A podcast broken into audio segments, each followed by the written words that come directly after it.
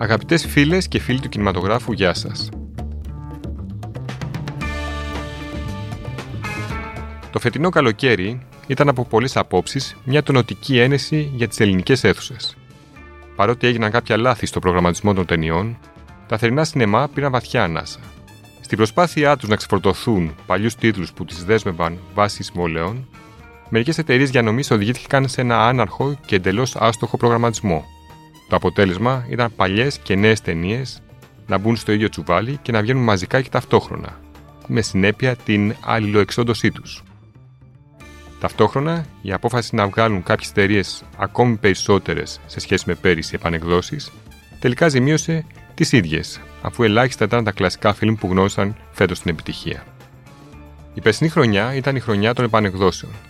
Σπουδαία φιλμ από το παρελθόν γνώρισαν μεγάλα σουξέ, κόβοντας ακόμη και περισσότερα από 15.000 εισιτήρια.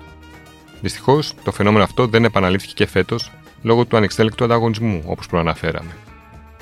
Η μόνη ταινία που δούλεψε από τις παλιές κλασικές ήταν η Καζαμπλάνκα, με το ζευγάρι των Χάφρι Μπόκαρτ και Ingrid Bergman, ενώ πολύ καλά κοιμάθηκε και η ερωτική επιθυμία του Wong Kar Τα εισιτήρια αυτών των δύο ταινιών ήταν γύρω στα 8.500 και 7.900 αντίστοιχα. Το φετινό καλοκαίρι, ο συνολικός αριθμός των εισιτηρίων κοιμάθηκε σε υψηλά νούμερα χάρη στην επιτυχία κάποιων ταινιών που υπό κανονικές προ-κορονοϊού συνθήκες θα μετρούσαν τα διπλάσια, ίσως και περισσότερα εισιτήρια.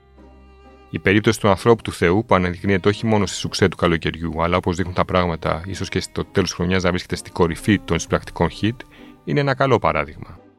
Την ταινία της Γέλενα Πόποβιτς, με πρωταγωνιστή τον Νάρη Σερβετάλη, που έχει ως θέμα της το βίο του Αγίου Νεκταρίου, είδαν 170.000 θεατές μέσα σε μόλις 11 μέρες προβολής, με άνοιγμα 62.305 εισιτήρια από 117 αίθουσες, το καλύτερο άνοιγμα ταινίας από το Μάρτιο του 2020, η ταινία συνεχίζει την πετυχημένη πορεία της στις κινηματογραφικές αίθουσες της Ελλάδας και της Κύπρου.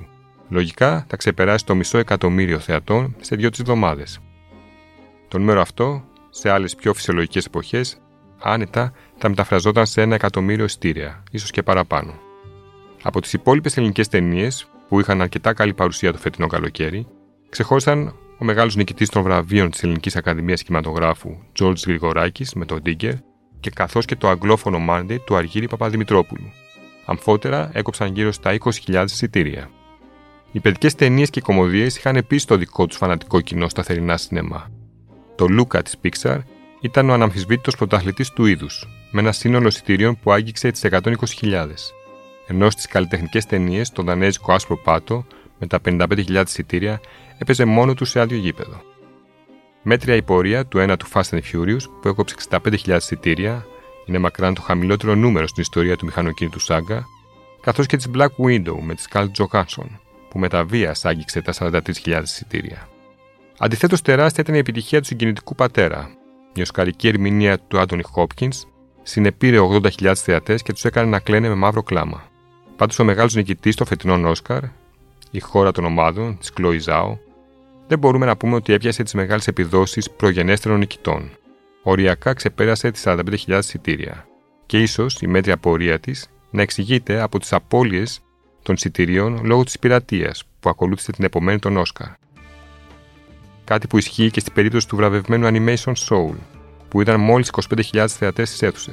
Ένα νούμερο εξαιρετικά χαμηλό για το είδος, παρότι το προχώ animation της Pixar άξιζε περισσότερα.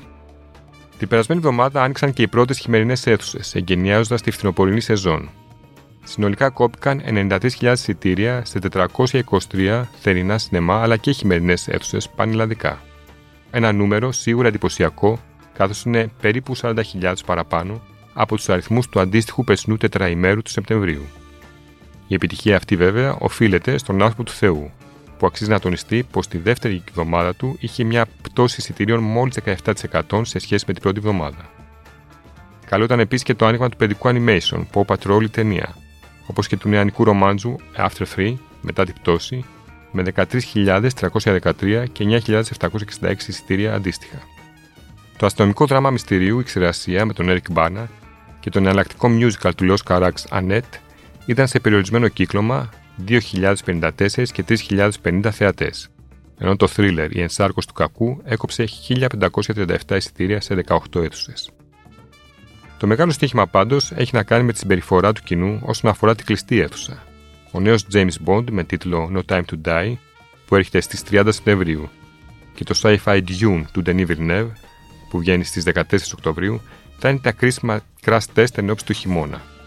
Και θα μας δείξουν αν όντως επιστρέφουμε στην κανονικότητα ή αν τελικά ο κορονοϊός είναι πιο ανθεκτικό από ό,τι αρχικά πιστεύαμε. Αυτά λοιπόν από μένα. Να είστε όλοι καλά και θα ξαναπούμε την επόμενη Πέμπτη.